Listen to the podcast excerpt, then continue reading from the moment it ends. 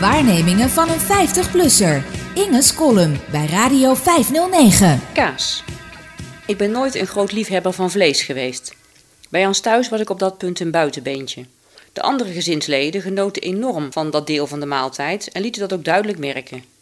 Als er carbonade, sucade of speklappen op tafel kwamen, vroeg ik om een zo klein mogelijk stukje en griezelde ik van elk randje vet, hoewel mijn moeder zei dat het erbij hoorde en juist smaak gaf aan het vlees. Ik weigerde een kippenpoot af te kluiven en klapstuk, dat om een of andere reden onlosmakelijk verbonden was met hutspot, vond ik echt verschrikkelijk. Gehakt, kipfilet en worst kon ik wel waarderen. Juist die zaken waarvan mijn familieleden vonden dat ze weinig met vlees te maken hadden. Een vreemde uitzondering is trouwens lever, waar ik mijn hele leven al gek op ben. Maakt niet uit van welk dier. En biefstuk. In de kerstnacht aten wij, terug uit de nachtmis, behalve worstenbroodjes en kerststol ook altijd biefstuk. Klein gesneden op wit brood, soppend van de jus. Heerlijk. Op eerste kerstdag werd er bij ons thuis konijn met prijselberen gegeten. Tamkonijn, want dat was veel lekkerder dan wild, zo werd gezegd. Ik at mee en vond het niet vies, maar de uitgebreide besprekingen van de kwaliteit van het kerstkonijn en de vergelijking met het konijn van het vorig jaar en het jaar daarvoor vond ik erg saai. En ook wel een beetje zielig, hoewel ik wat we aten moeilijk in verband kon brengen met de konijnen in het hok in de tuin van opa of de kinderboerderij. Toen ik op kamers ging wonen, gaf mijn moeder mij een door haar zelf gebrailleerd boekje met recepten, beschreven zoals zij ze zelf maakte. Dat boekje heb ik nog steeds, maar veel gebruikt heb ik het niet. In de studentenhuizen waar ik woonde werden de traditionele combinaties van thuis, bloemkool met verse worst, andijvie met een gehaktbal, al snel verdrongen door pasta en rijstgerechten, maaltijdsalades, pizza's en overschotels. Vlees speelde daarin een andere, minder prominente rol. Het was niet langer de speel waar de maaltijd om draaide, maar één van de ingrediënten. Iets wat je ook weg zou kunnen laten of vervangen. Geleidelijk aan ging ik minder vlees eten, ook al omdat er steeds meer vegetariërs in mijn omgeving opdoken en vegetarisch eten in restaurants steeds lekkerder, afwisselender en gewoner werd.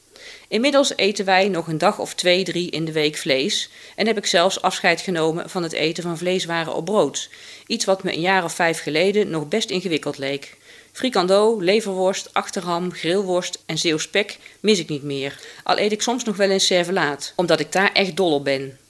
En een goede zelfgemaakte bitterbal bij een biertje naar het werk is ook niet te versmaden, hoewel de vegetarische alternatieven met kaas of biet echt lekker zijn. Wat mij geholpen heeft geleidelijk steeds meer afstand te nemen van het eten van vlees, is kaas. Ik begrijp niet dat er mensen zijn die niet van kaas houden. En ik begrijp al helemaal niet hoe sommigen van hen het klaarspelen om ook nog vegetariër te worden, al ken ik daar voorbeelden van. Ik vond het geweldig om in China te zijn, maar de totale afwezigheid van kaas en andere zuivelproducten werd na een paar dagen toch wel schrijnend. Want ook yoghurt, kwark, melk en karnemelk en al het andere wat de koe te bieden heeft, horen bij de dingen die ik toch liefst dagelijks eet of drink. Ik houd van kaas in al zijn culturele verschijningsvormen: Frans, Zwitsers, Engels, Italiaans, Scandinavisch. Maar ik mis in het buitenland na een paar weken wel de vertrouwde Hollandse kaas, vers van het mes, te bewerken met de kaasschaaf. Terug in het vaderland is dat dan ook het eerste wat ik doe: een boterham met extra belegen kaas eten. Ik ben door de jaren heen flexitariër geworden en ik sluit niet uit dat ik het vlees eten op een dag helemaal achterwege laat. Dat heeft zeker te maken met het dierenleed dat gepaard gaat met de productie van vlees. Ik geef toe dat mijn medeleven daarbij vooral uitgaat naar het varken, dat mooie, grappige en vooral intelligente dier dat in Nederland zo gruwelijk misbruikt wordt in megastallen. De milieubelasting door de uitstof van stikstof en andere viezigheid door de veeteelt is ook een argument. Deze sector is in dit land natuurlijk veel te intensief. Het gejammer, gedreig en geprotesteer van boeren op hun trekkers ten spijt. Maar wat mij betreft gaat het er toch vooral om dat ik gemerkt heb dat je vlees heel goed kunt missen.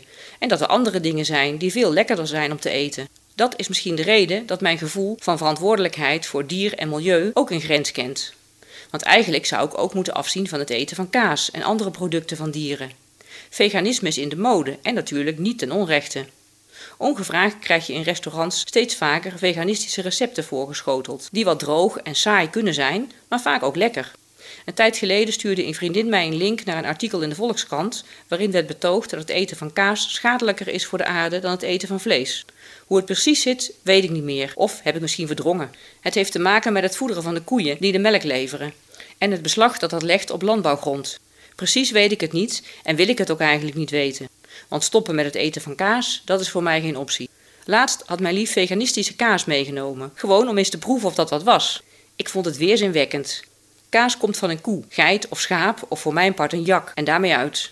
Iets maken dat op kaas probeert te lijken is zinloos en bij voorbaat fout. Ik steek mijn kop in het zand. Het is niet fraai, ik weet het wel. Desnoods koop ik zelf een koe en ga ik leren hoe ik kaas en yoghurt moet maken. Dat zal nog niet meevallen op ons toekomstige dakterrasje.